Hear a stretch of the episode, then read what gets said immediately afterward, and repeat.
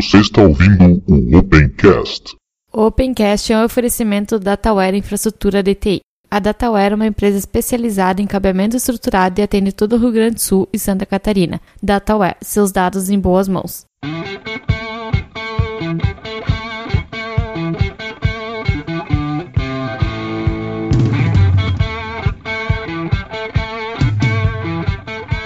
Está começando mais um Opencast, o seu podcast sobre tecnologias livres. Hoje eu, Ivan, o Diego. Tudo bom, Diego? Bom dia, boa tarde, boa noite a todos os ouvintes aí. E vamos a mais esse episódio do Opencast. Isso aí, Aprígio Simões. Fala aí, galera, beleza? Agora tem que botar as palminhas, né, Aprígio? Todo mundo Oi? tava, todo mundo tava ansioso pra ver aí a tua participação de volta no Opencast. Vou botar as palminhas, falando, uns carinha falando, ei! É isso aí, é porque é muito trabalho, é viagem pra cima, pra baixo, é, às vezes eu chego em casa tarde e aquela coisa. E tu tava louco pra ver o Queen agora também, né? Não, é que na verdade eu tive uma certa dificuldade de chegar em casa devido ao Rock in Rio, né? Que eu moro até perto do Rock in Rio, e aí tá um barulho infernal lá, a gente soltando fogão, é, barulho, explosão lá. Soltando fogão? Fogão não, é foguete. É, não, não sei, não sei falar essa em O português. fogão saiu andando aí. E aí eu fui, e aí eu fiquei sabendo, eu vou lá reclamar. Não, tô brincando. Vai lá, reclama, chama a polícia. Vocês poderiam fazer menos barulho aí, quer dormir aqui? O Aprígio não. eu Fiquei sabendo que o Aprígio não quis assistir o show do Queen porque o Fred Mercury não ia participar. É exatamente isso, exatamente. Ele não ia participar e eu decidi não ir. Não ir, até porque, é, sabe como é que é, né? Tô brincando. Bom, vamos continuando a apresentação. Hoje temos uma estreia. O nosso amigo Thiago, aí, um novo colaborador do site, também vai participar aí do Opencast. Teremos mais participantes também que vão participar do Opencast e estão colaborando com o site. Tudo bem aí, Thiago? Tudo beleza? Boa noite, bom dia, boa tarde, tudo fora de ordem aí. É, Se apresenta, É. ah, explica um pouco mais quem você é aí pro pessoal que ainda não te conhece, né? certo, é, eu trabalho hoje em dia como suporte na área de TI e eu ingressei no mundo do software livre, do Linux, há cinco anos, é, quando, foi, quando eu saí da, do Dual Boot, cinco anos. E a partir daí é, tenho usado só o software livre em casa. Tive poucas oportunidades em, em empresas. Espaço da comunidade. E no espaço da comunidade desse episódio, temos poucos comentários, mas são ótimos comentários. Temos, no caso, três comentários só no site, nenhum no- por e-mail. Mas antes de irmos para os comentários, vamos falar um pouco sobre nossa loja. A nossa loja já está no ar, vocês já sabem, já falamos dela em outro episódio. Ah, o que nós temos na loja não é caneca e camiseta como todo mundo faz. Nós temos na nossa loja produtos eletrônicos, produtos de rede, como cabos, ah, keystones essas coisas relativas à rede. Parte elétrica também, mas sempre voltada para a rede. Equip- Equipamentos eletrônicos como computadores, mouses e tudo mais que seja da área de computação. Para vocês que ouvem o Opencast, nós temos um cupom de desconto. Se você digitar Opencast depois quando for finalizar a sua compra, você terá 7% de desconto. Então compre o que quiser e no final lá bote o Opencast. Você pode pagar com cartão de crédito ou boleto bancário, ou então se você mora em Erechim, você pode retirar direto na loja, que daí não vai ter custo nenhum de frete. A nossa loja é uma parceria com a Dataware, né, o nosso parceiro que está oferecendo a loja e os produtos, principalmente o estoque é deles. E também vocês podem confiar na Dataware, porque afinal de contas a Dataware é uma empresa onde eu sou o proprietário junto com mais alguns sócios. Além de trabalhar com cabeamento estruturado, a Dataware também trabalha com a parte de consultoria em TI, ou seja, você vai poder contratar a Dataware também para saber como está o seu parque de TI, seus servidores, seus, seus computadores, seus serviços de TI. A gente pode auxiliar vocês a melhorar ou então, quem sabe, manter o que vocês já têm. Como todo site vende camisetas, nós também vamos vender camisetas e canecas. No entanto, a gente não vende no nosso site, na nossa loja. Nós temos o parceiro ah, da Vitrine Pix e da Geolinux, a GeoStore. Então, na vitrinepix.com.br barra Ubunteiro tem algumas camisetas e também no GeoStore, lá se você usar o cupom de desconto Ubunteiro, você também vai ter lá um desconto e vai poder comprar ali ajudando o site e o podcast, logicamente. Mais um, dois recadinhos ainda, antes de a gente começar os comentários. Queria deixar claro para vocês que podemos enfrentar alguns problemas aí com o, o episódio, com os episódios do Opencast, mas nós estamos mudando o plugin que faz o controle dos episódios. Então, antes nós usávamos um plugin o PodPress que utilizava Java no player no site, agora estamos usando então o PodLove e esse plugin utiliza HTML5. No entanto, tem algumas incompatibilidades com o tema que nós estamos alterando. Por exemplo, vocês não, tão, não estão vendo o episódio na página principal, mas se vocês acessarem o tecnologiaaberta.com.br barra category, barra opencast, vocês vão ver tranquilamente o episódio. Talvez tenha uma queda meio grande aí no, nas visualizações, mas em breve a gente vai estar resolvendo esse problema. Quero agradecer aí o pessoal que está colaborando, né? Que nós botamos um vídeo uh, chamando colaboradores, novos colaboradores para o site e para todos os, todas as áreas, tanto para vídeos, para o Opencast. Inclusive nesse episódio temos um desses novos colaboradores e também para escrever matérias para o site. Quero agradecer então vocês aí que estão participando, tem algumas vantagens. Se você não viu o vídeo e quer colaborar, tem o link aí na postagem para você poder entrar em contato então e ser um novo colaborador. Se você já mandou e-mail e eu não respondi, por favor, entre em contato de novo, porque pode ter me passado aqui na quantidade de e-mails que eu recebo, alguns spams inclusive pode ter passado. Então mande e-mail novamente, assista o vídeo ali e veja como você tem que entrar em contato para ser um novo colaborador do site. Bom, agora vamos então para os comentários. No último episódio nós tivemos então uh, quatro, quatro comentários, né? Um deles foi do Everton Mello, que é um dos novos, novos colaboradores. Ele disse aqui baixando alucinadamente, também estou fazendo a transcrição do áudio, se alguém quiser revisar, irei publicar no GitHub. Grande abraço e valeu pela iniciativa. Bom, Everton, se você tiver aí um link para mim passar, por favor, que eu já deixo no episódio, no próximo episódio aí para o pessoal poder colaborar contigo. O outro comentário vem do Marcos Alberto Marques, que disse até então, agora temos um comentário grande. Na verdade, os próximos dois comentários bem grandes. Bom, o Marcos disse o seguinte: Salve galera, bom dia, pois são três da manhã por aqui. Gostaria de fazer alguns comentários sobre o episódio que foi muito bom, como de praxe. Software usado pelo cientista Stephen Hawking se chama ACAT, ou Assistive Context Aware Toolkit. Com relação a essa notícia, faltou apenas essa informação. Com relação ao Vulkan, pelo que vi no site, vai estar disponível na próxima versão do Android. Então acredito que será no Marshmallow que vai estar disponível para todos os usuários no último trimestre do ano. A AMD parece que já está trabalhando com o Vulkan no Mantle, como a Nvidia também, e a Valve está trabalhando nos drivers open source da Intel para as implementações. Depois, se puderem dar uma conferida no site, existem várias informações extra, como diversos vídeos a respeito do Vulkan. Quanto ao Steam Boy, agora chamado de Smack Zero, Smack Zero, pela notícia que li nesse link, vai rodar o SteamOS, que é o sistema deles baseado no fonte do Debian Wheezy, conforme deixa claro o link oficial. Com relação aos processadores de 64 bits, existe sim o mode full para 64 bits. A AMD chama esse modo de Long Mode e a Intel chama de IA32E.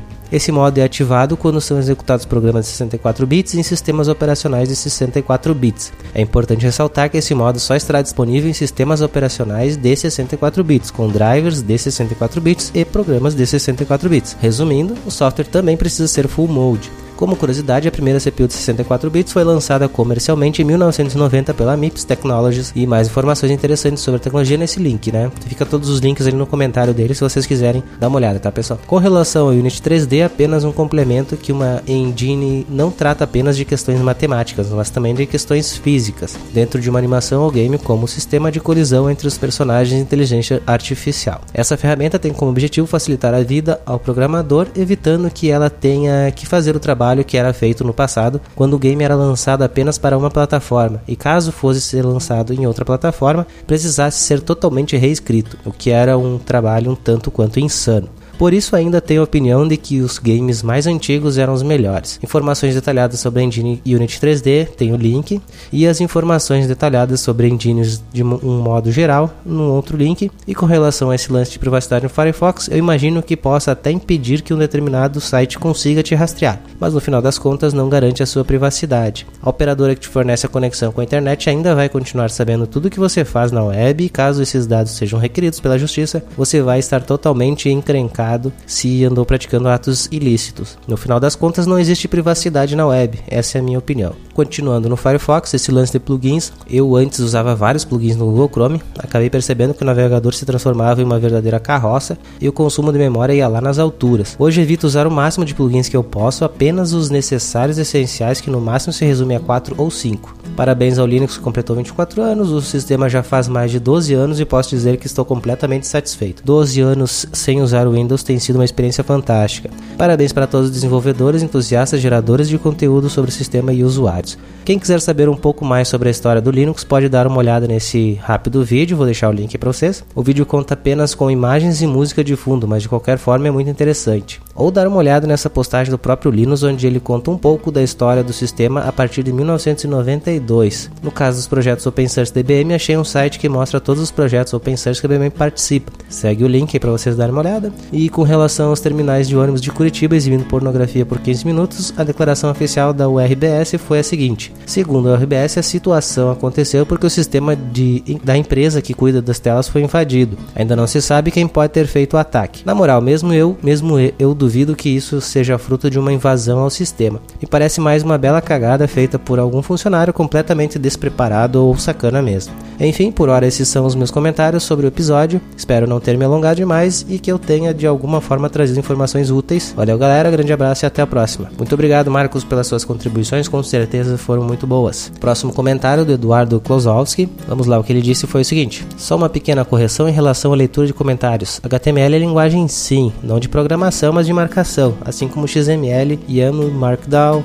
Restructured Text, entre outras muitas. Ou melhor, entre muitas outras. Já posso dizer como está usar o Firefox com essa alteração nas extensões, uma vez que o Firefox Developer Edition, antes conhecido como Aurora, já está com essa modificação ativa. No começo foi bem complicado, tive que mudar algumas extensões que uso por outras com funções semelhantes, mas agora muitas das extensões já estão assinadas, principalmente do site da Mozilla. E acredito que quase todas estarão até o lançamento da versão final, já que até extensões fora do site estão sendo assinadas como HTTPS Everywhere e agora com uma coisa importante a se notar é que isso se aplica apenas às extensões. Plugins como Java e Flash continuam não precisando de assinatura, então isso irá, irá continuar da mesma forma. Eu já consegui utilizar o OpenJDK SDT na verdade para acessar minhas contas em dois bancos diferentes. Depois de instalados os pacotes corretos, aparecem algumas mensagens de erro, às vezes que podem ser ignoradas, mas é possível utilizar quase sempre sem maiores problemas. Para quem quiser testar no Debian ou derivados, busque pelo pacote ASDT plugin, traço plugin. Ele já substitui completamente a versão do Oracle no meu computador. Lembro que até a versão 5 ou 6 do Java existia pacote para o Debian, agora não sei como funciona. Talvez parecido com o Flash, que na verdade é um script que faz um download do site da Adobe. Isso é bem comum em alguns projetos open source com partes fechadas que antes de compilar você precisa executar alguns scripts para baixar arquivos que não podem ser distribuídos junto com a fonte. Às vezes não tem diretamente no repositório, mas tem uma forma simples de instalá-lo. É, no caso do Java, Eduardo, ele tem uma na licença dele diz que ele não pode ser empacotado. Então, na verdade, existem scripts para fazer isso. Voltando né, ao comentário, então, talvez algum dia teremos um protocolo padrão de comunicação bancária, como na Alemanha, se não me engano, que você pode utilizar o software que quiser para fazer o seu controle financeiro, inclusive calcular o que seria mais vantajoso para você. Vou deixar uma notícia para comentarem. Evento comunitário software livre cancelado. Tem os links aí. Eu pretendo comentar em, em, depois, tá? Esse, esse, essa notícia, essas notícias, mas provavelmente no, próprio, no próximo episódio. Isso já comprova o fato de que muitas pessoas não entendem qual a diferença do open source e software livre, ao qual eu sempre estou aqui discutindo. Também vale notar que o canal de comunicação oficial foi o Diaspora e não o Facebook, que mostra o esforço da organização em estar de acordo com o movimento software livre. Agora estou esperando o próximo episódio, não só do Opencast, mas do Castalho também.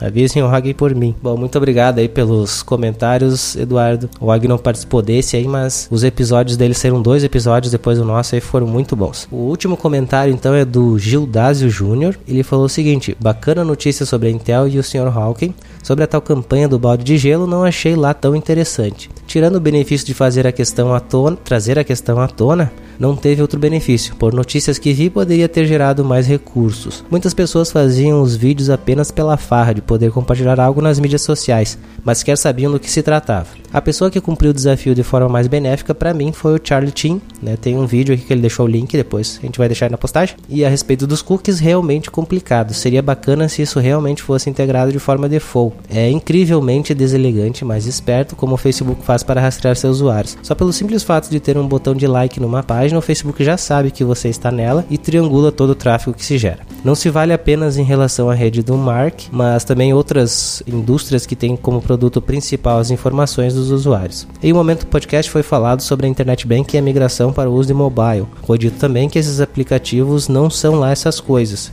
E realmente aqui segue o episódio do podcast Segurança Legal. Inclusive eu sigo, viu, Judas? Eu, eu escuto aí o Segurança Legal, um ótimo podcast, fica de sugestão pessoal uh, acompanhar. Ele faz um pouco da parte de TI e a parte de direito, né, na área de, de TI. É muito interessante esse podcast. Então, Segurança Legal que trata sobre esse assunto. Tem o link para vocês aí. E nesse episódio foi entrevistado o Diego Aranha e o Rafael Júnior, que fizeram uma pesquisa a esse respeito. Muito obrigado, Gildásio. Seus comentários aí foram muito bons. Com certeza vão ser bastante proveitosos para os nossos ouvintes. Bom, galera, esses então foram os comentários. Se você quiser entrar em contato com a gente, mande um e-mail para opencast.tecnologiaaberta.com.br ou deixe uma mensagem lá no Facebook, que é facebook.com/tecnologiaaberta ou então pelo Twitter, que é o arroba tecnologia aberta, não tem o A no final, ou as outras redes. Bom, todos esses aí vão estar tá com no, no post aí os links, tem Instagram também para vocês seguirem algumas fotos que a gente faz. Certo, pessoal? Obrigado aí, fiquem com o episódio desta semana.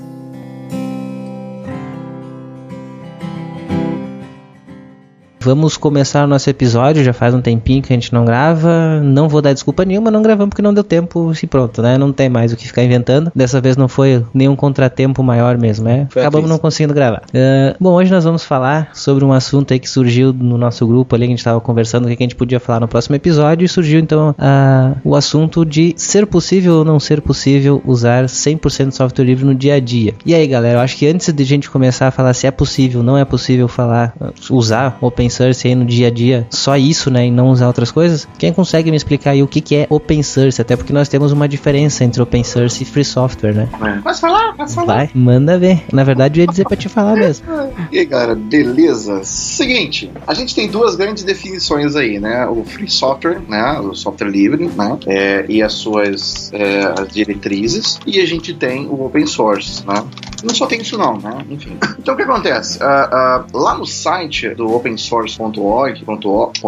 .com, enfim, né? A gente, é, não opensource.org, a gente consegue ver aí é, as suas diretrizes, ou melhor dizendo, tudo aquilo que define o que, que é o movimento open source. Na verdade, o open source não é exatamente uma licença, né? É, o open source, na verdade, ele tem, ele, ele, na verdade, ele é uma iniciativa, né? O qual as empresas é, se aderem a ela, né? Suas licenças, enfim. Então, é, existe uma, uma é, é, é, existe uma, uma como é que eu posso dizer, uma separação aí talvez um pouco grande da do Free Software, da Free Software Foundation, e ou melhor dizendo das licenças livres, tal como por isso, até porque grandes empresas utilizam, como a Oracle, né, a Microsoft, a Apple, é, em outras empresas como a Red Hat, né, a Novell, a SUSE, que utiliza hoje em dia. Então, assim, existem algumas diretrizes que batam, alguma delas, até bate de convergência, bate contra algumas coisas da, do software livre, porque na verdade o camarada ele, ele mistura, né, as coisas. Enfim, tentando resumir, se você for lá no site do opensource.org, você vê lá o que, que, define isso, né? Ou seja, lembrando que a Open Source Iniciativa, ela não ignora as liberdades lá da, da Free Software Foundation. Ou melhor dizendo, ela tenta ser um pouquinho flexível quanto a isso. Primeiro, tudo aquilo que é uma distribuição livre, ou seja, esse é o principal foco, se estou falando aqui, você vai encontrar lá no site, né? Então você tem lá distribuição livre, né? É, o acesso ao código-fonte, a permissão para criação de trabalho derivado, a integridade do autor do código-fonte, isso é uma coisa muito muito importante. A não discriminação contra pessoas ou grupos, tá? Ou seja, ninguém aqui falou dos gladiadores, da liberdade, enfim.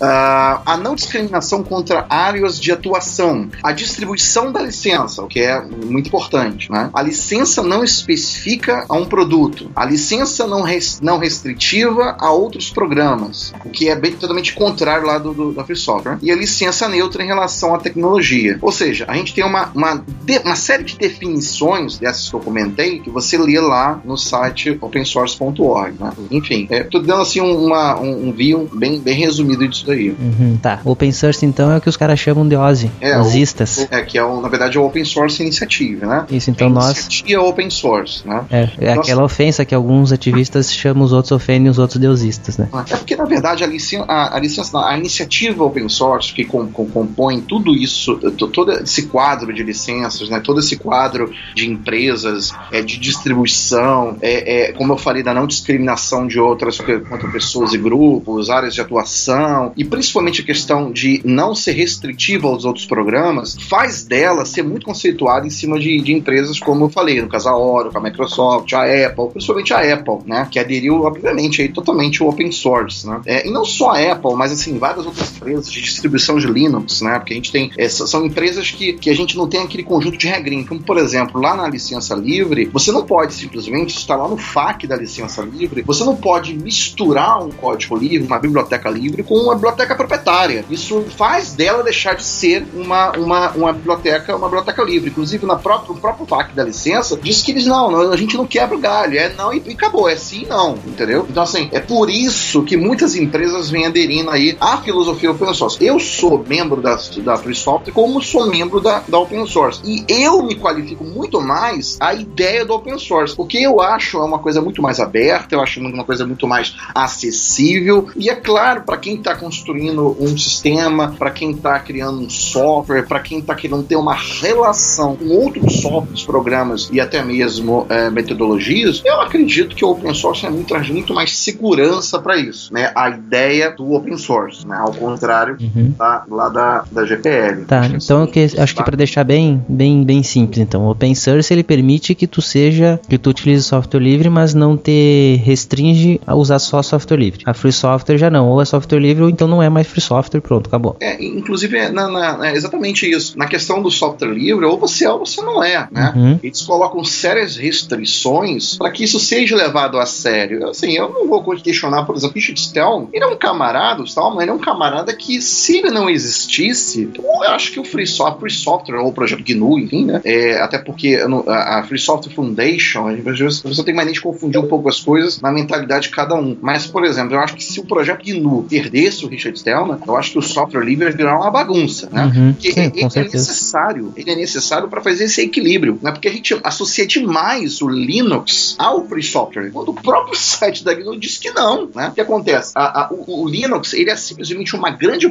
eles reconhecem isso, uma plataforma para software livre. Ele é uma plataforma assim como o Windows também é, até que você pode entrar no site do projeto GNU e baixar o Emacs para Windows, né? O sistema operacional, ele é- não digo que ele é independente, mas ele pode portar sim aquela solução livre, sim ou não. Você fez uma solução, abriu código, eh, cumpriu todas aquelas regras e liberou. Eu falo isso porque o próprio Emacs ele é disponível a mais de 47 arquiteturas diferentes, né, sistemas diferentes. Então a, a questão é ou você é ou você não é. Então existe uma grande diferença realmente da filosofia open. Vou chamar de filosofia, tá? Da filosofia para o open source, como para a, a sistemas abertos, né? Como para ao free software, né? Então assim existe uma diferença. Ah, beleza, eu acho, eu pelo menos não sei se vocês acharam, ficou claro? Ficou muito claro. Mais Beleza. claro. Sim, então uma pessoa Porque tão deixa- falar disso, mas assim, Em, apri... ah, em, eu acho que em aprígio. Oi. É, é, fica mais claro porque deixa dá, dá a entender que a licença é, não está atrelada, por exemplo, se o software é, é GPL, ele não é, não quer dizer se GPL ah, é, é free software ou é open source, e, não- e também não quer dizer se é uma se é uma licença Apache ou é um ou é outro. Então pode ser ambas as coisas com ambas as licenças. Sim, sim. É, inclusive, se vocês forem lá no FAQ da, da GPL, vocês vão ver vários conceitos e perguntas que eles mesmos fazem para obter resposta, enfim, a, ideia do FAQ, e eles colocam lá, na minha escola, as pessoas estão utilizando o software livre com um programa proprietário, e aí? Ou então, se você tem um programa sob GPL, eu gostaria de unir o meu código, né, para desenvolver um programa proprietário, ou, ou- ou seja, é, é, existe vários conceitos, como, por exemplo, tem uma pergunta lá que é assim, eu gostaria de incorporar o software de código pela GPL no meu sistema proprietário. Eu posso fazer isso, né? Então, esse tipo de informação, ele ele tá todo disponível. E, e só, é só para dar uma resposta aí referente a isso que eu acabei de colocar agora, em que a pergunta lá no site diz assim: ah, eu gostaria de incorporar o software coberto pela GPL no meu sistema proprietário. Eu posso fazer isso? Ele já começa logo falando: você não pode incorporar só coberto pela GPL em um sistema proprietário. E uma coisa que eles falam que eu acho bem legal e digna, né? Eles colocam assim: o objetivo da GPL é garantir a todas as pessoas a liberdade de copiar, distribuir, estender e modificar um programa. Se você pudesse incorporar um software coberto pela GPL um sistema não livre, isso teria o mesmo efeito que tornar o código GPL não livre. Então isso ficou claro, né? Que é a, a grande diferença aí para sistemas que aderiram à filosofia aberta, né? Como os Unix, por exemplo, ou até, até que aí já entra no Open Group, uma outra coisa que tem tudo a ver, mas a gente está falando mais aí dessa diferença entre as duas coisas, dois mundos. Uhum. Bom, ficando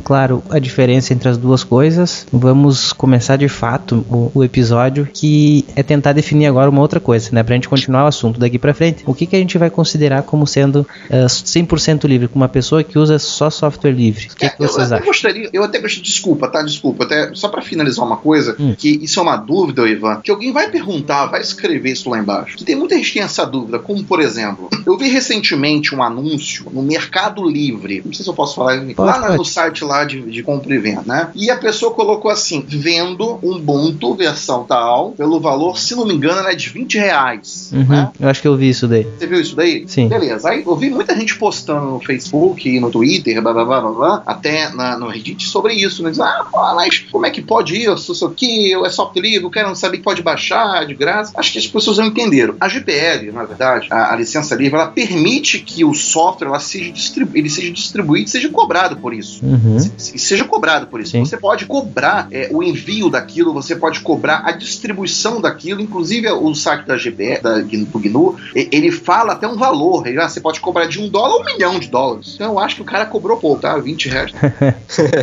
É, podia ter chegado a um milhão, né?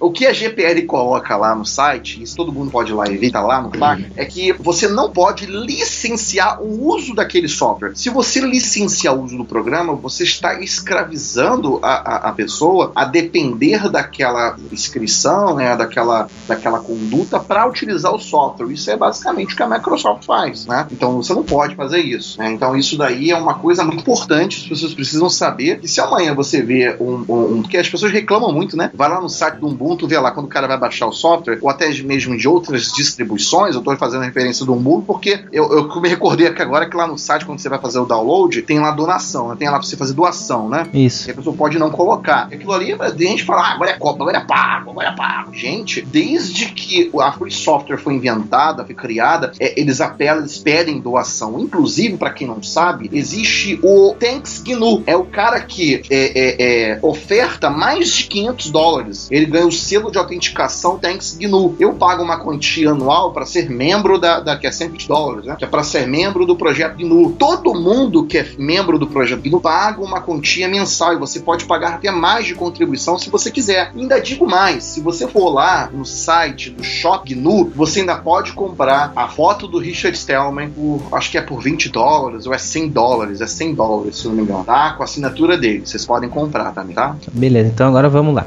Vamos continuar com o nosso episódio tentando definir o que, que é conce- o que a gente considera um usuário ser 100% livre hoje. Ele usa só, a gente vai considerar só o que é o software que está instalado no HD ou aquela outra parte que também ah, seria embutido no hardware, a BIOS ou outros firmwares. Isso aí entra para um usuário ser considerado 100%, 100% livre ou não? Ou até mesmo considera- considerando só o sistema operacional, se é só o sistema operacional ou se os drivers fazem parte do sistema operacional ou não. Verdade. E, e aí, o que, que, que vocês acham? O que, que a gente tem que considerar nesse caso aí? Consideramos tudo Tem que ou não? considerar tudo, tem que considerar tudo. O que que o Thiago aí, não sei se o Thiago não inventou? Ô, opa, é, eu considero também que tudo deveria estar nos conformes livres, né? É, a questão principalmente dos drivers, né? Porque é, a construção do driver, se você não tem acesso ao código, fica meio limitado. A gente já vê aí naturalmente que pra gente rodar jogos, aí tem a questão de ter que optar por só por drivers proprietários ou pelos livres. Às vezes o desempenho é, é bem visto que tem uma diferença até razoável é,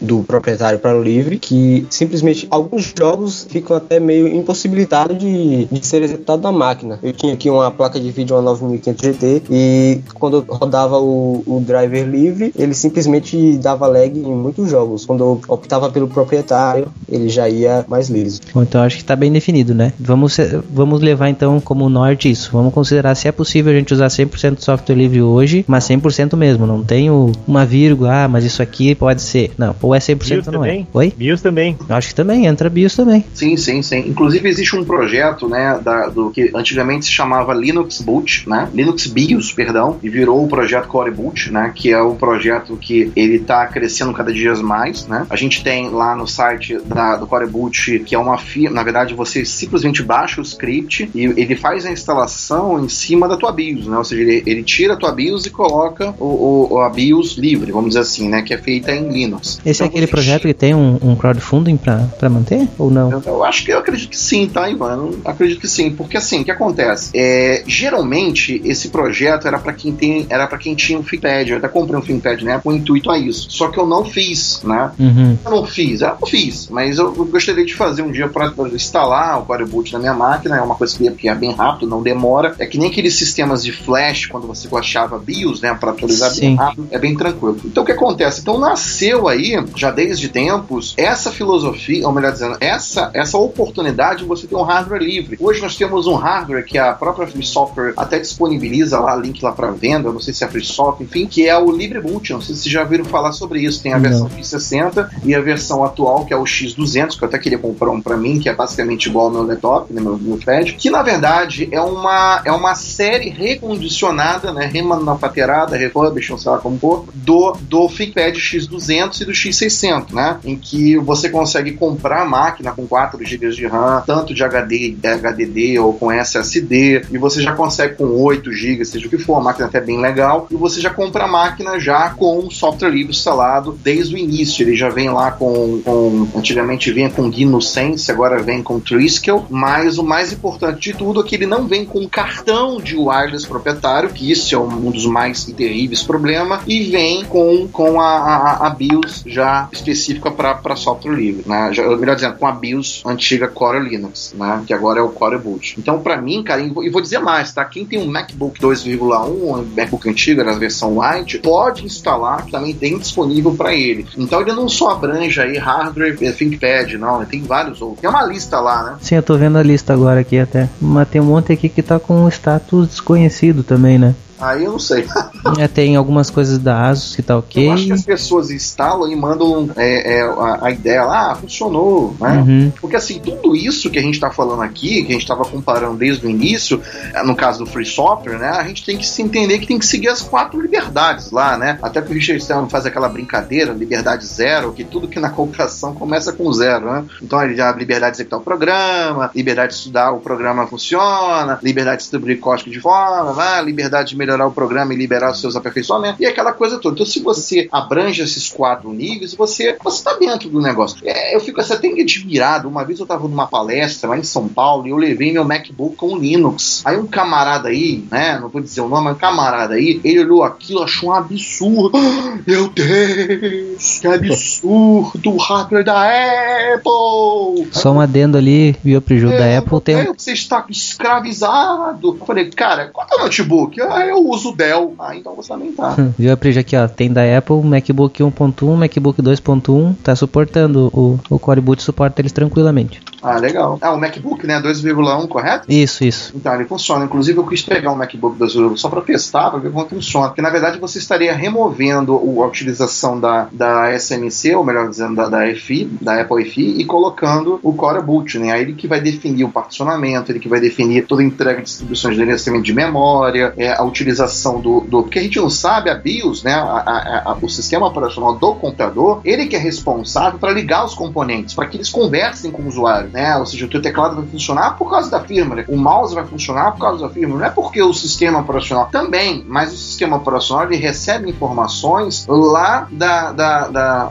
do, do- principal sistema, né? Que é o que controla o hardware, né? Então a parte de gerenciamento, de, de, de energia, de memória, de CPU e blá blá blá, isso vem tudo da firmware. Então existe uma firmware feita em Linux aí disponível para todos vocês. Tá, deixa eu fazer então uma pergunta pra vocês que estão aí. Quem aí tá conseguindo usar 100% software livre então? Depois dessas definições que a gente fez aqui. Ih, Eu já digo, errado, eu não tô, já digo. Eu também tô fora já.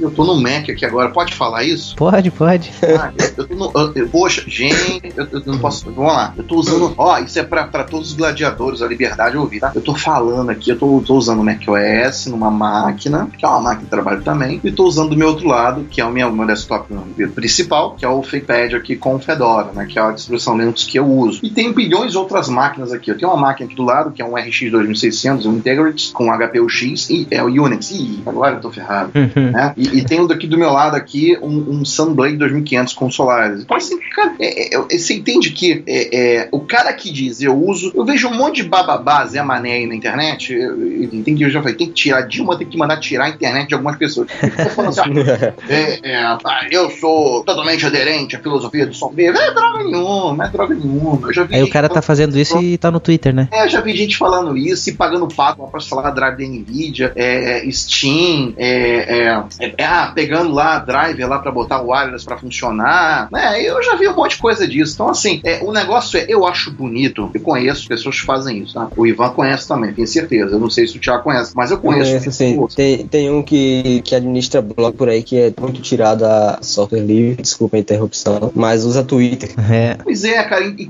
e, exatamente, é isso, é isso aí, Tiago, que você tá falando, exatamente isso. Eu já vi pessoas, cara, que eu bato palma, o cara usa 100% software livre. Eu já tentei fazer isso. Mas, eu cara, conheço um. no dia Eu, eu vou dia, ter, trabalho, ser bem sincero. tá? Hum, Eu conheço apenas uma pessoa que faz isso Não, eu aqui no conheço Brasil. pessoas, eu conheço algumas pessoas, inclusive um deles, ele, ele trabalha na Red Hat e ele, ele, ele que desenvolveu, ele que cuida lá do ele mantém lá o kernel livre, né? Que Hum. a gente tem que lembrar também que o Linux ele deixou de ser software livre há muito tempo, há muito tempo. E lá no site do GNU você vai ver isso. Por quê? Porque ele vem com muitos blobs lá dentro. Ele tem muita referência a drive proprietário. Inclusive o próprio site do GNU, né? Ele deixa claro lá as distribuições que eles recomendam e as distribuições que eles não recomendam, né? Então as que, as que eles recomendam, o Tutu, é, eu não falei Ubuntu não, falei Utu, né? É, é, o GNU Sense, o Triskel, o Musix, entre outras coisas. Agora, eles não recomendam o Debian, Fedora... né, O Debian eu acho que eles recomendam com ressalvas, não é? é, tem, um-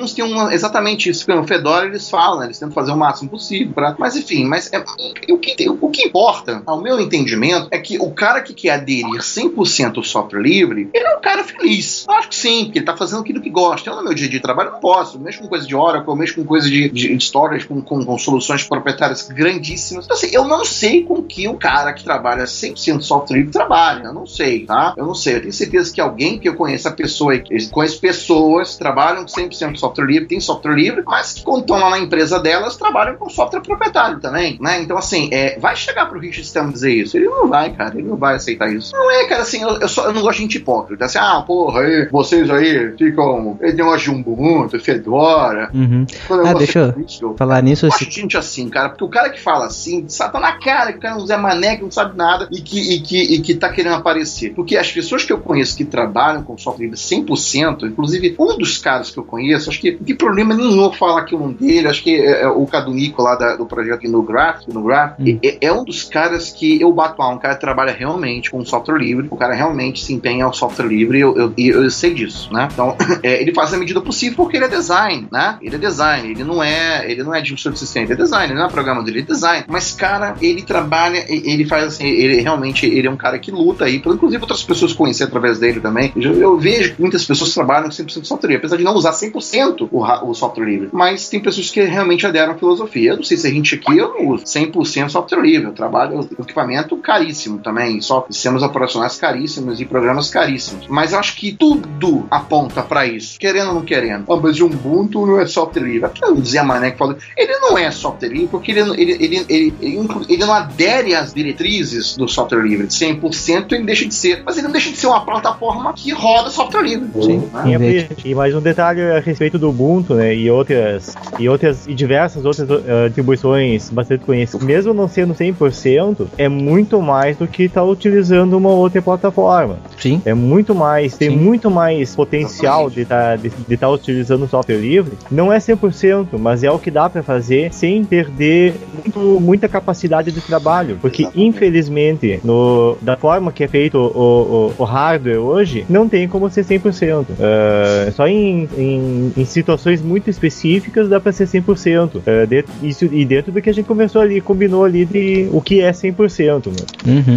É, eu Mesmo assim até. é complicado. Eu até desafio aí o pessoal que, que ouve. Primeiro porque o cara tá, usi- tá usando MP3 pra ouvir, né? Começou bem. Ah, até porque eu já expliquei várias vezes porque que a gente não usa GG, por exemplo. Mas se a pessoa não ouve, mas tem por alguma outra maneira aí que ficou descobriu que a gente que a gente falou sobre isso, eu quero que me diz como é que no que utiliza software 100% de software livre. Eu quero que ele me descreva qual que é a máquina que ele tá usando, qual computador e as, quero que ele me dê as versões dos, dos softwares que ele tá usando. Todas. Só quero isso. Ivan, Oi. é, também tem aquela situação do, do, do adesivo no notebook do Stallman, que é MP3 is not a crime. Uhum. Isso já, já deixa um pouco estranho, não acha? É porque o, o, o- como é que eu vou dizer, o codec em si é proprietário, né? Se- Embora ele seja, é. seja fácil de, de ser implementado. Uhum. Não sei, tá vendo? Eu sempre falo assim, às vezes eu posso estar falando merda, mas eu acho que o MP3, o algoritmo, ele tá ali, é, digamos assim, ele é aberto não sei se é a palavra certa, mas ele não pode ser usado de qualquer maneira. Ele pode ser visto, mas não pode ser escrito por qualquer um. Exato. Eu acho que, eu acho que entendi o que tu disse, Ivan. É mais ou menos assim, você tá olhando na estrada uma fazenda e tem uma, uma cerca de arame farpado. Você não pode entrar na fazenda, mas você enxerga ela. Isso, é mais ou menos essa ideia aí. O MP3 é assim, em alguns países tu tem que pagar para usar ele, em outros não, né? Por exemplo, no Brasil não vale a licença. Aqui tu pode fazer o que tu bem entender. Ele tem lá o MP3, WMA, o OGG, o FLAC, tem um monte de coisa, né? É, é, é, existem países que não pode usar determinados codecs para, como eu ia dizendo, determinados é, é tipos de arquivos, como por exemplo, o próprio MP3, né? É, enfim, até tem países até que o YouTube é proibido, né? Uhum, sim. O Facebook é proibido, pronto, aí. Então, assim, acho que vai muito de, de assim, eu, eu, não me lembro aí da licença do MP3, eu não sei, tem licença, eu não lembro, eu não, não sei. Tem, teria que ler também, eu não vou ser bem sincero que eu não li. Mas a licença do MP3 é proprietária. Sim, é. é. que, é que essa licença aqui no Brasil ela não se aplica, né? Ah, tá, a restrição... A patente, perdão, não é licença, a patente, a patente não ah, se tá. aplica no Brasil. Eu só sei de uma coisa, cara, eu uso o MPlayer pra poder escutar MP3, pra escutar, antigamente usava o MPG 123. Ah, eu, eu, eu gosto, gostei muito dele, mas eu gosto do MPlayer, porque o MPlayer roda até o codec da tampa da garrafa. Ah, não, eu gosto do VLC, cara. Eu uso o VLC porque ele tampa até, ele toca até tampa de danoninho, se tu botar Cara, eu coisa. uso o gameplay em, em OSX, eu uso em, em, em, em gameplay em Linux. Cara, eu adoro gameplay, é muito bom, cara. Bom, VLC, vamos continuar aqui na VLC para computador e o e para celular tem um outro tocador que é muito bom também, toca até tampinha danoninho. Não, não é o MX Play? Uh, acho que é. Então, que é pro Android tem o MX Play, né, que roda tudo. Né? Lembrando que o MPlay, ele, ele roda, ele roda em cima de frame buffer também, então você não precisa nem de ter interface gráfica instalada. Você pode ver DVD, você pode ver lá os vídeos no YouTube, você pode ver um monte de coisa com os vídeos que você tem lá, os pontos MP4, sei lá, ponto AVI, não sei. Você pode ver todos esses vídeos sem depender da interface gráfica. Bom, vamos continuar com a pauta aqui que a gente tem uma hora para conversar disso e ainda tem um bônus no final, isso a gente não vai adiante. Vamos lá. Para a gente usar software livre hoje, além de a gente ter uma BIOS e outros firmwares, drivers e companhia que podem dificultar a nossa utilização, porque a gente às vezes para ter o desempenho desejado a gente tem que usar um software proprietário, porque né, o livre acaba não atendendo plenamente. Para uso mais simples pode ser que atenda, né, mas plenamente não consegue atender. Nós temos outros agentes aí no meio do caminho que também vão atrapalhar essa adoção 100% livre, né? Por exemplo, no Brasil nós temos que usar Java para acessar os nossos bancos e não é. Aí algum vai dizer, ah, mas pode usar o Open, OpenJDK. O OpenJDK não funciona com todos os bancos. O problema aí tá o quê? O usuário ou ele deixa o banco ou ele deixa o banco né? Hum. Deixa de usar o banco, porque, deixa eu ver, vocês conhecem algum banco aqui no Brasil que não utilize Java para o home bank? Que eu saiba não, viu? É, os que eu conheço, Banrisul, Caixa, Banco do Brasil, Bradesco. Cara, eu confesso que eu vou dizer para vocês que eu trabalho também com segurança da informação, e o que eu já vi na minha vida, o pessoal ficava fazendo um negócio de aí, de, de, aquele filme aí, ou na verdade aquela série, que é uma série muito legal, Mr. Robot, não? Não sei se vocês Não, não assisti, cara. É, excelente, cara, muito, ah, muito bom. bom. Terminei essa semana. Muito séria, tanto que, ó, é por mim, tá? É claro que eu não vou falar o nome de empresas e coisas que eu já vi, porque isso aí é ser comprometedor para mim. Mas, mas eu vou te falar, já vi coisas seríssimas. Então, assim, eu sou muito. Eu não mantenho arquivo em HD da minha máquina, eu mantenho tudo em HD externo. Eu não mantenho arquivo meu em cloud, eu não faço isso. Eu não. Eu sou paranoico, pode ter certeza. Eu, eu, eu, não. Eu troco senha uma vez por semana. Né? Então, assim, de tudo. Hum. Então, assim, eu, é, é, eu, eu tomo um controle muito grande com isso, né? Então, assim, quando a gente fala de, de até mesmo aí de, de adoção a, a, a, banco, né? De software de banco. Eu raramente uso software do celular. Pessoal, vocês devem usar. Uma vez eu estava conversando, acho que foi por causa disso que a gente estava conversando aqui agora. O Ivan, ele estava conversando comigo sobre só o banco aí que estava tentando usar, não conseguia, não é isso? Uhum. Uhum. É, então, enfim, eu até falei com você, olha, eu uso, às vezes eu até uso software do Android, mas eu não confiar muito naquilo. Eu prefiro ligar lá pro banco, né? não, é, é complicado. Eu, do banco, principalmente, é complicado. Segurança de um site de venda é muito confiável. É, às vezes, é mais seguro do que você pegar o seu dinheiro, descer teu prédio e lá comprar na rua, tá? Às vezes é mais seguro do que isso. O que não é seguro é o seu computador. Estou te garantindo que eu tô falando. O que não é seguro é o seu computador. Então, assim, é, é, eu não confio. Então, assim, por eu não confiar, eu acabo não usando tanto, tá? Mas, enfim, é uma coisa que está impregnada no nosso dia a dia. Agora, vamos lembrar uma coisa. Bancos como o BBB, né? BBB. o Ita e entre outros bancos usam soluções abertas há anos lá dentro, né? Eu me lembro, por exemplo, Banco do Brasil, a Cobra implementou lá, inclusive a Cobra foi precursora em um grande Unix aí brasileiro, homologado, certificado. Ela, ela, ela implementou tudo dentro do Banco do Brasil, aqueles terminais, são todos Linux. A maioria deles usavam o S2 Warp, a versão 3, alguns passaram para a versão 4, outros passaram para o Windows, né, 95, depois foram para o 98, depois foram para o NT4. Até hoje você vê máquinas que eu acho um absurdo ainda usando o NT4. Enfim, porém, a maioria dos bancos, como no caso o Banco do Brasil, usa Linux em terminais, né? Então, uhum. assim, é, não significa que toda a sua infraestrutura interna usa Linux e Unix, e seja o que for, e suas soluções abertas, que o usuário vai ter acesso de casa com as suas soluções abertas, obviamente. Porque atrás disso tudo existem diversos né, servidores, enfim, e serviços. Mas é uma sacanagem. Uhum. É, hoje a gente não consegue usar então software livre para acessar banco. É, nós botamos aqui na pauta para ver se alguém sabe. Escritório de contabilidade, alguém consegue usar 100% software livre? Eu acho que não. É, eu vou, ter, vou dizer o que, que eu, é, eu trabalho com contadores próximos a mim. Não dá. Infelizmente não dá. Por mais que o LibreOffice seja extremamente bom, tenha muitas ferramentas, eles não dependem só do que eles usam. Eles dependem de terceiros também. Exatamente. A troca de arquivos, a troca de planilhas. E por mais que o escritório queira manter tudo isso no LibreOffice, o terceiro não mantém. Eu e aí, o que importa é que o, o LibreOffice ele já dá o que ele pode. Agora fica devendo os, os de terceiro mesmo. É. Eu conheci um escritório que us, usava, né, nele, um pessoa com dinheiro, vamos dizer assim. Ele usava, uh, todo mundo lá usava o Numbers, né, que é a solução que a Apple também tem na sua solução de Office, né. Tem o Pages, que é o similar ao Word, né. Tem o Number, que o Numbers, que é similar ao Excel, o Keynote, que é similar ao, ao PowerPoint, né. Então, é, eu conheci uma empresa até de contabilidade que trabalha que tinha muito isso lá, né. Eu não sei como eles faziam, eu não sou, cara, eu sou meio assim com, com Excel e, e, e Word, enfim, eu acho que todo administrador de sistema não gosta muito de documentar as coisas. Eu também sou assim, tá? Não se sente mal, não, que eu também sou assim. Precisa levantar a mão. Viu? O escritório de contabilidade tem um outro porém ainda. Ele trabalha com bastante sistemas do governo. E por Exato. incrível que pareça, o governo me lança tudo só para Windows ah. ou então utilizando o Java, que tem que ser o Java da Oracle. Tu não consegue com o OpenJDK rodar. Então é. ele tem mais essa dependência do próprio governo. Tem vários sistemas que eles têm que mandar arquivos para conferência, Java 4. Eles não conseguem mandar porque daí só roda no Windows ou então ah. rodando Java da Oracle. Exatamente. Porque a gente tá no, isso a gente está no processo licitatório, né? Recentemente eu vi uma publicação aí do, do, do pessoal do LibreOffice, que é verdade, né? De que eu não sei se era a Caixa, não sei. Tava a Caixa. É, a fazendo caixa. um processo licitatório absurdo, né? Muito caro, em cima de soluções Microsoft. Então, assim, o problema é que hoje em dia esses pregões, infelizmente, né?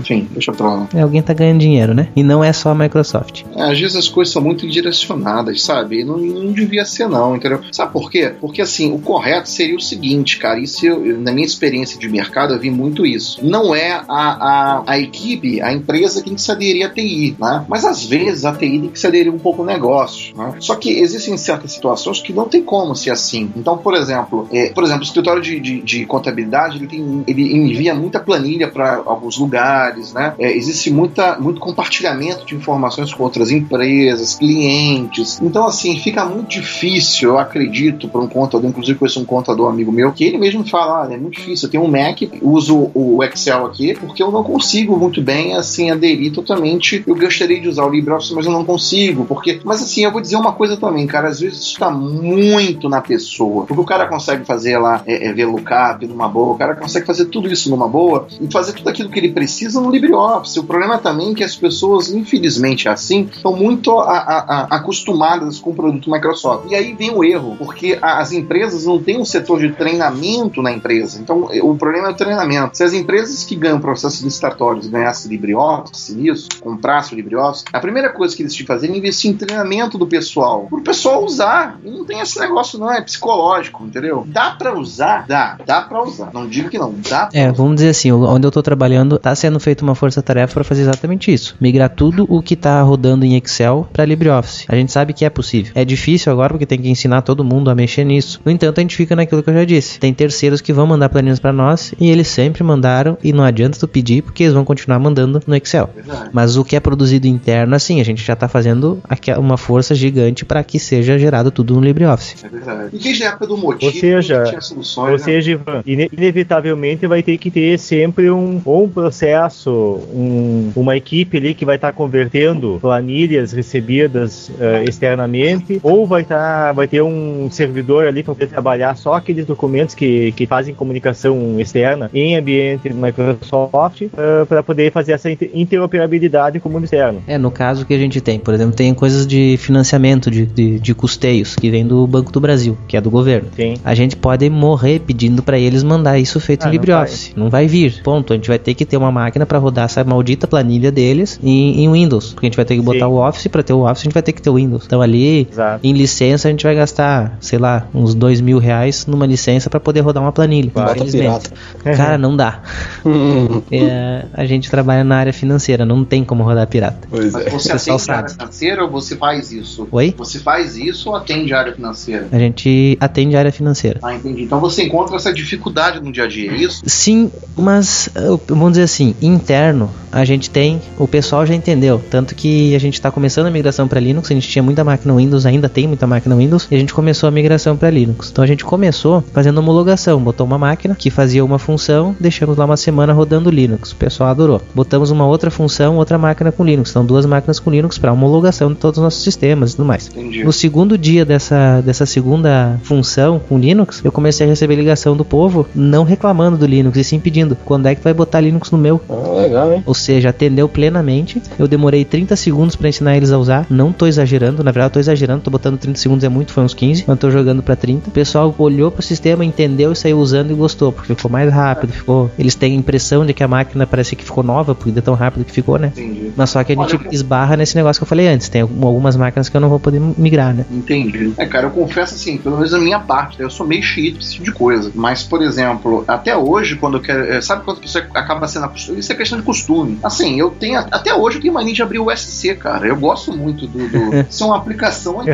Pra quem não conhece aí, galera, que tá escutando isso, dá uma PTCat install, DNF install, instala o SC, tá? E vocês vão ver o que, que é aí uma calculadora de planilhas excelente. Só vou te dizer uma coisa, não funciona no gráfico, não. Ah, acho que funciona também, é, é pra linha de comando, tá? Uma vez um camarada fazer um cálculo uma vez, e o camarada, um, é, uma cálculo de, era mesmo de máquinas, eu não lembro o que, que era. E eu usei lá o BC, né, para isso. Usei bastante o XPR também. São comandos de terminal. E o camarada viu fazendo aquilo, olhando para mim assim. Eu falei, caramba, cara, que maneiro isso faz. Consegue fazer isso? Eu falei, cara, senta aqui, vamos conversar. Você sabia que de quase 90% dos programas, é claro que isso se qualifica os que a gente já comentou aqui, mas você sabia que 90% aí dos programas aí disponíveis aí, todos eles, né, são front-end, são interfaces gráficas de utilitários. Então, assim, a maioria dos programas que graficamente fazem alguma coisa, você sempre conseguiu na história da computação fazer linha de comando. Isso é fato. Então, assim, enfim, eu sou meio. Eu não sei, cara, sinceramente, eu, eu, eu, eu às vezes eu tenho que abrir, assim, é, coisas de empresa, eu tenho até no, no Mac instalado. Eu tenho, galera, eu tenho Excel instalado no Mac. Eu tenho, eu tenho tá, gente? Bom, esse, desse mal eu não sofro. Aqui em casa e no meu notebook eu não tenho. É, da, da, empresa, porque uma vez a empresa me deu uma máquina com Windows pra tomar, toma essa máquina. Eu falei, cara, onde é que assina da emissão?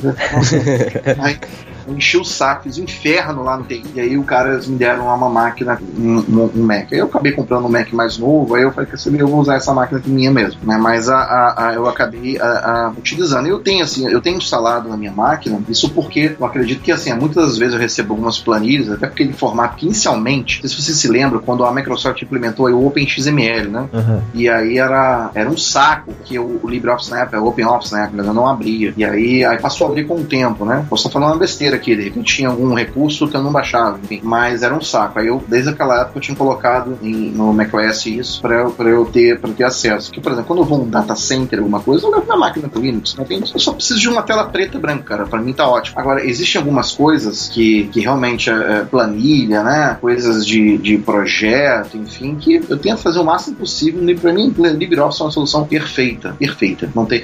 Até, só pegando uma palhinha rapidinho aqui, uma vez eu tava dando uma apresentação na, da Citrix. Não sei se era lá, não lembro onde é que foi. E aí era uma apresentação da, do Zen Server, da versão 5, era a versão 6 que havia lançado. E eu tinha implementado o ZenApp para rodar em domínio Samba. O cara lá da Citrix americana falou: não, não pode, não funciona. Então, cê... aí eu cheguei para o gerente da empresa: você me dá aí dois dias eu fazer isso. O que você vai fazer? Eu vou botar o Zené pra funcionar, a farm dele pra funcionar em cima de um servidor samba. Posso? Com o LDAP? Pode. Aí, aí no meio da palestra, apresentação, ele tava lá, né? Aparecia a farm bonitinha, que era, que não era o Windows, era um samba, né? E aí eu tava usando via Wine, era uma máquina com Ubuntu, eu me lembro, era o OpenSUSE, eu não lembro. Eu tava usando o, o Office da Microsoft. Naquela época era o Office XP, se não me engano. E aí eu tava usando o Office lá, bonitinho, show de bola, via Wine, simulando. Pra quem não sabe, o Wine é um simulador, né? De Windows para Linux e para outros sistemas. Então eu tava lá tal, e de repente, no final da apresentação, o pessoal, ah, legal, cara, isso aqui. Aí eu dei mole lá, o cara viu a barrinha, ok, você mudou aí o tema do. Não, não, cara, esse é um Ubuntu, é, é um sistema livre. Aí o cara, cara, você tá rodando o Office cima de Linux? É porque falaram pra mim que eu não podia botar em cima do LibreOffice, então eu vou botar o Office, mas eu, ninguém falou que tinha que trocar um sistema operacional. Então, beleza, tava funcionando bonitinho. Aí no final o cara falou, então quero ver você imprimir. Eu falei, tudo bem, sem problema. Aí fui lá, imprimi da impressora que tava registrada já via Cup, saiu bonitinho. Depois daquele dia, cara, as pessoas mudaram,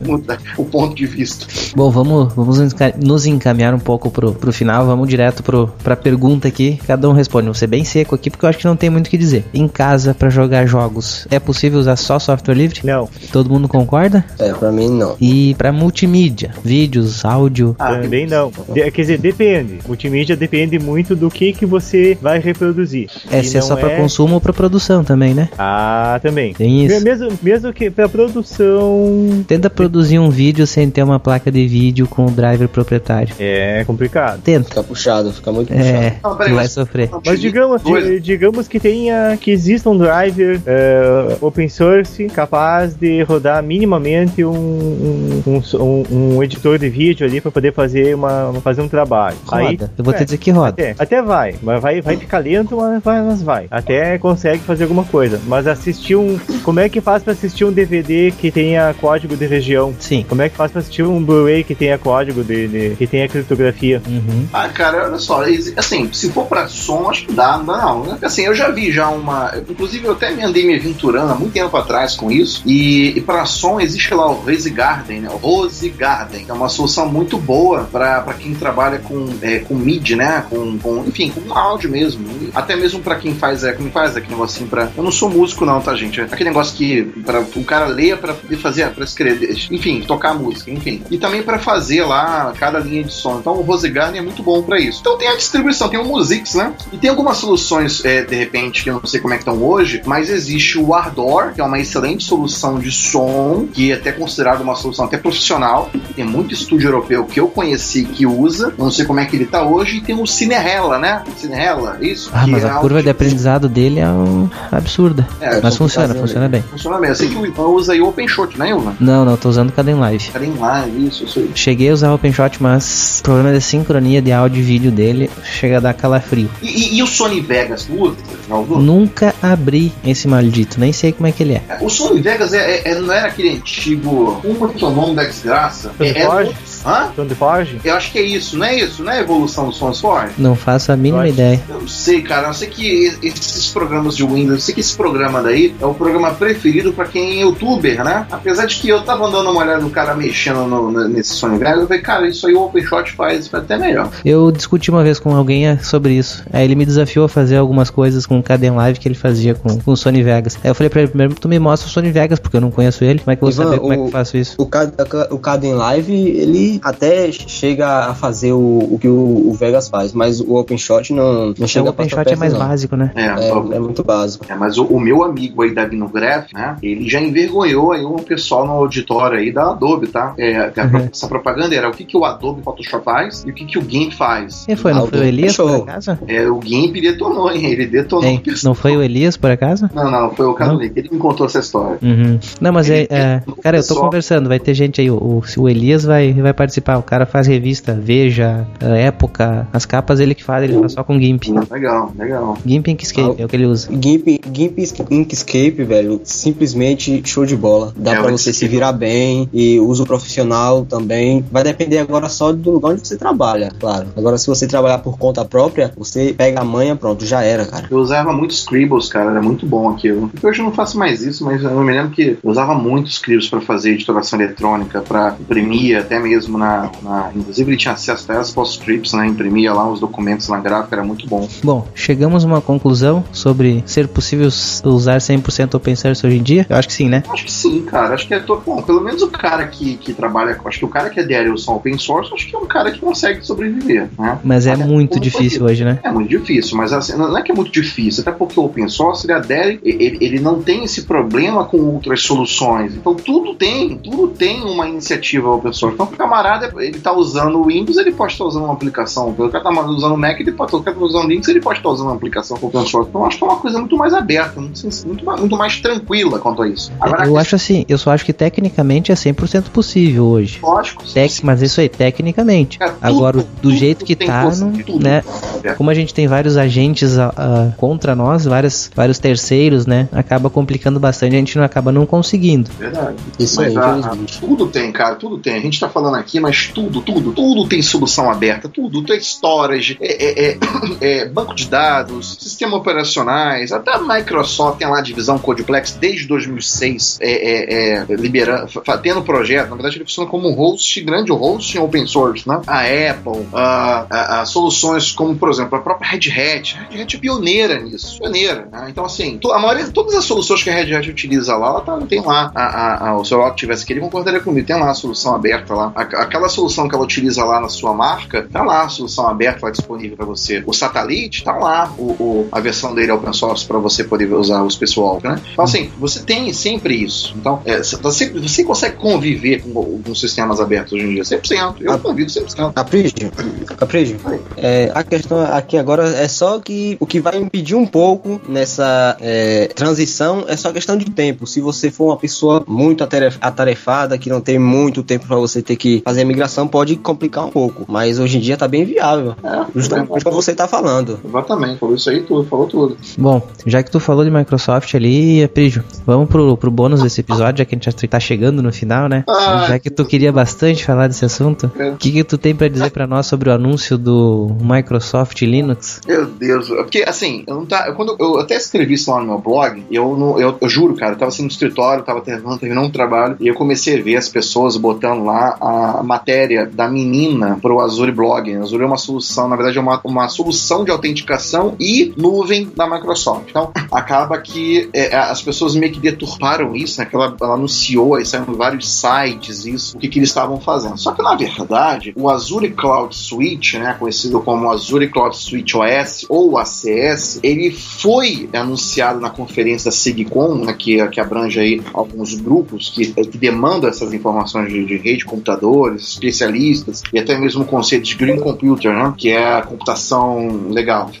Enfim, e, e aí o pessoal começou a dizer que a Microsoft estava fazendo a sua distribuição Linux. Falei, caraca, meu Deus, que isso. Falei, cara, eu não sou blogueiro, mas eu vou pegar aqui, eu vou, vou tentar escrever para passar para alguns colegas e ex-alunos, que- vários ex-alunos, inclusive, galera aí, um abraço para todo mundo que me perguntou no Facebook e via Twitter. Ah, Prija, Prija, você já viu aí? Já viu, já viu? Aí que a Microsoft lançou uma distribuição. Eu falei, meu Deus, cara, não é isso, não é. Isso, na verdade, porque dentro do Azure, lá do Virtual Network dele, ele possui várias APIs integradas. Então, existem os conectores que criam agentes de, de virtualização que conectam com as VMs. Então, por exemplo, você tem lá o switch, né, que faz o conector de rede, e onde a, a própria Microsoft reconhece que existe uma latência isso hoje. Isso é um problema, tá? Lá no fórum, inclusive, a palestra foi sensacional. Ah, eu vi a apresentação deles, foi sensacional. Eles dizem isso, que na verdade é, é- é isso é uma exigência do negócio para resolver algumas pequenas falhas de latência nos aplicativos que exigem 99,995% de, de disponibilidade. Isso aí a gente tem, é, é, abrange TCO, abrange tudo isso, né? Então, é, isso, é, isso é política de negócio. Então, o que a Microsoft fez? Ela usou,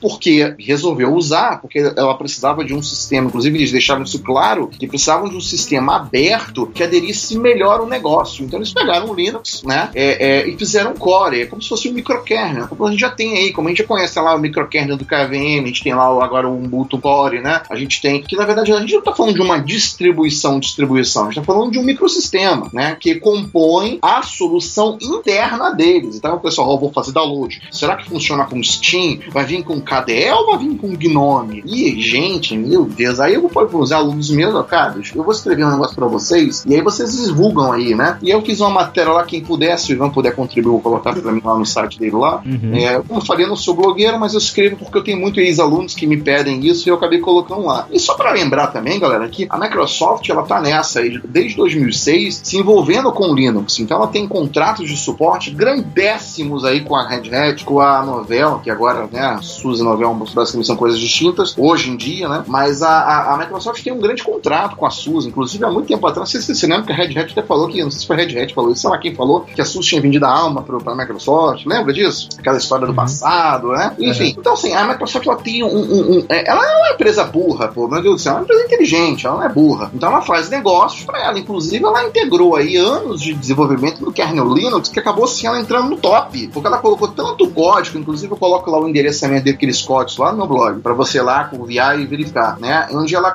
ela coloca os drives do Hyper-V homologados para o Linux, porque já há muito tempo atrás, isso até o próprio Azure Blog tinha essa informação, as pessoas internamente da Microsoft já sabiam que a Microsoft ia usar o Linux para isso, porque o Azure tem tecnologia aberta, o Azure usa Linux. Você pode colocar lá, né? É, é, é Ubuntu, é homologado, Red Hat, CentOS, CoreOS, tudo isso é homologado com o mundo. E para quem não sabe, entre quatro, isso é uma estatística da Microsoft que foi apresentado lá no fórum. A cada quatro máquinas, uma é uma máquina Linux, lá no Azure, tá? Então isso não é para qualquer merda, não. Isso é, é para mostrar o poder que o sistema mais poderoso da face da Terra chegou hoje. E só para finalizar aqui, na boa, gente, alguém já viu aí, só pra gente finalizar, chave de ouro, alguém já viu aí um site chamado mslinux.org? É, Ah, o cara tinha registrado já faz um tempinho, né? Isso, alguém lembra disso? Eu Faz um lembro. tempão, não? Faz, isso aí, cara, na época de RC, eu frequentava Bra a Brasnet, eu frequentava Foi, Downnet. foi xingado, essas coisas todas, Isso, ofendido. isso. Eu frequentava a Downnet, a gente até bateu um papo sobre isso. Há muito tempo atrás, aí tinha lá o IRC da, da,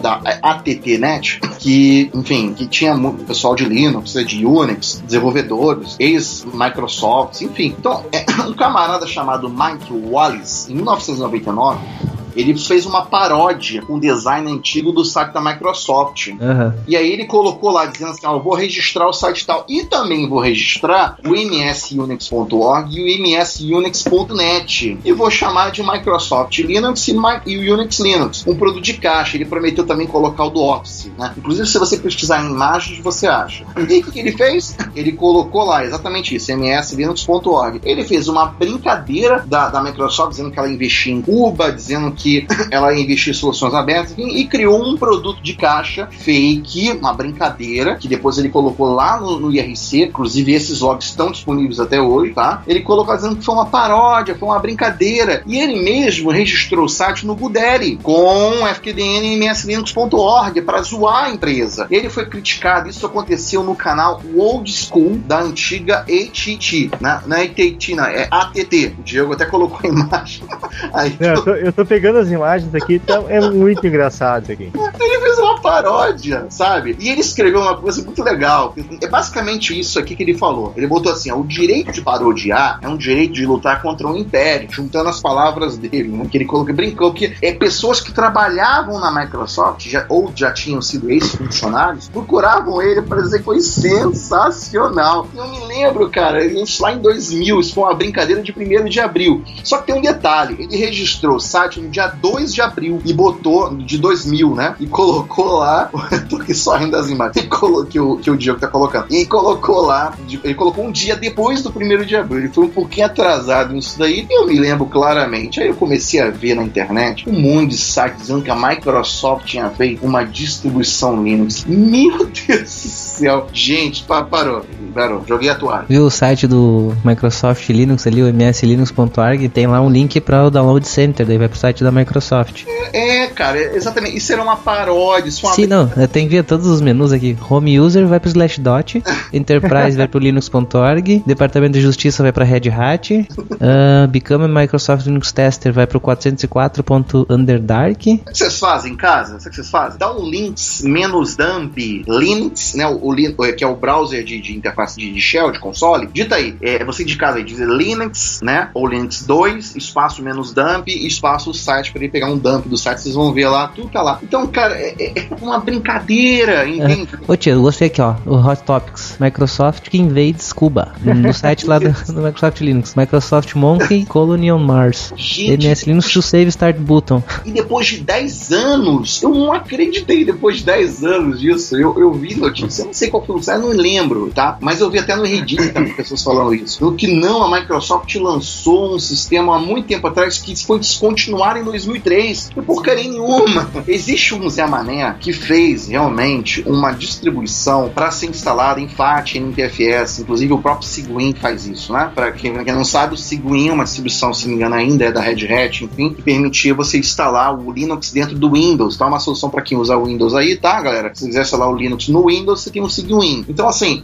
é, é, fez uma brincadeira tipo isso. Gente, eu sou da época antiga, cara. Eu, eu vi vários. é, eu acho que o pessoal também já viu isso. Antigamente tinha o DOS Linux. Antigamente tinha o Monkey Linux, uma distribuição que eu adorava, que rodava em internet, né? Então, assim, é, existe, teve tanta paródia. Inclusive, uma das empresas que mais fez boom aí foi a que fez a, o, que fez o Windows. Tu lembra disso? Lembro. Cheguei a usar. Exato, oh, meu Então você lembra? Exato. Então, o Windows era uma distribuição Linux baseada em Debian, pelo me lembro, e ele fez um sucesso muito grande porque ele prometia que o desktop futuro Linux realmente ia desdobrar, ia acabar com o mundo Microsoft. E aí ele lançou a ideia, lançou é, é, a possibilidade, porque na verdade o que o Windows era, né? Ele era um GNOME, não acho que era um KDE, perdão. E lá já Um tava, ele, ele já estava com algumas features, né, do, do, do, do, do Wine, onde você não precisava nem baixar o Wine, era automático, entende? Então o compromisso da Windows era atualizar e manter a tua base de dados do Wine atualizada. Eu não sei se eles começaram a usar a biblioteca, uma DLLs do Windows lá no, no, no- no Drive C do, do Wine, não sei o que, que foi, sei que a Microsoft atacou eles, é, é, tentaram tirar o site do ar, acabar com a empresa, processou eles, eles mudaram o nome do site de Windows para Linspire. Lembra disso? Aham, E lembro. hoje a gente tem um Chandros, né? E outras coisas mais. Então, Que os... pelo Deus, Cara, eu tô me sentindo velho, cara. Usei tudo isso. Então, e de novo, mslinux.org não é obra da Microsoft. É uma paródia, é uma brincadeira de 1 de abril que saiu no dia 2 de abril, infelizmente. E pra quem tá duvidando, entra aí no site ms, mslinux.org e vê as brincadeiras que eles colocam lá. Tá aí do lado, não sei se vocês estão vendo embaixo, Developer, News, Download Center, olha as brincadeiras que eles escreveram embaixo. Uhum.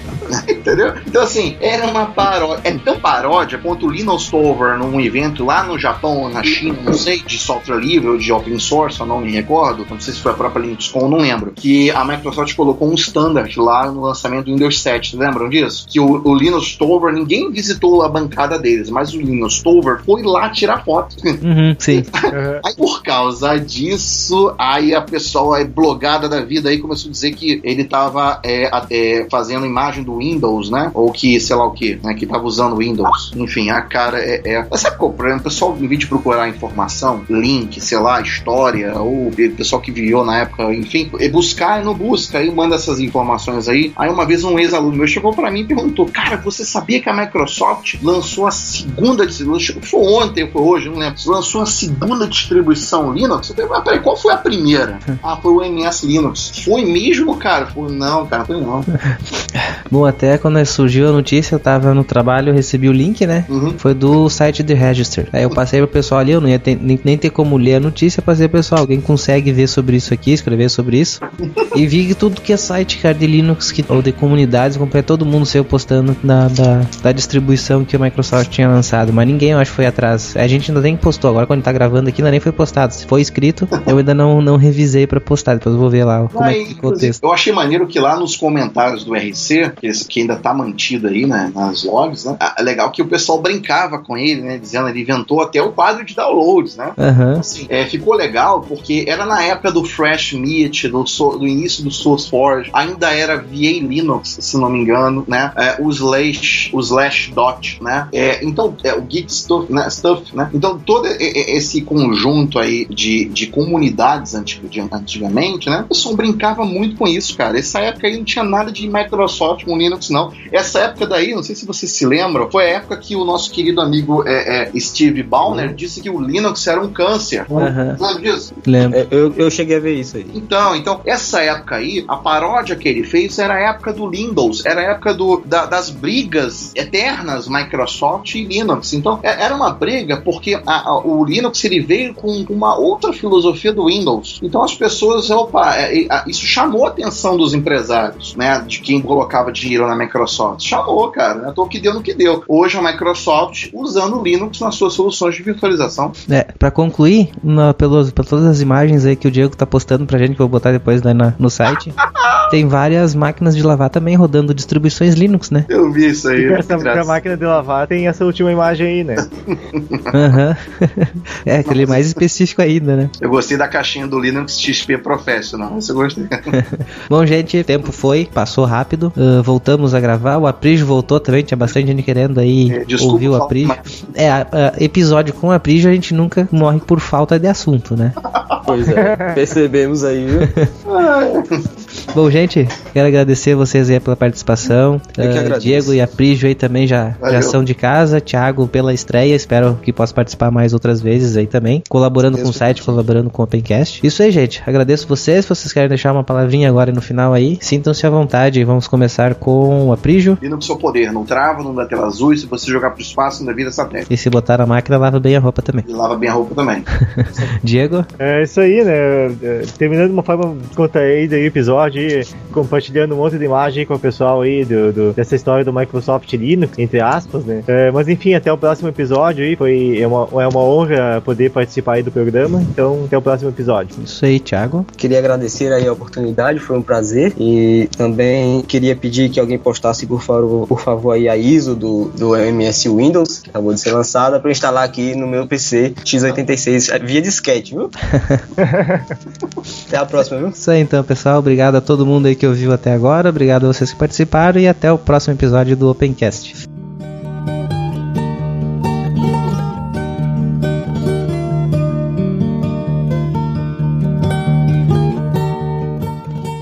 Em Getúlio e Jacutinga eu vi do tamanho de bola de, de ping-pong. Nossa. Fez estrago. Cara, imagine, imagine uma pedra de granito do tamanho de um mouse caindo no telhado da tua casa. Segundo a- na televisão diz que pode ser também do tamanho de uma mexerica, mas pra mim é bergamota.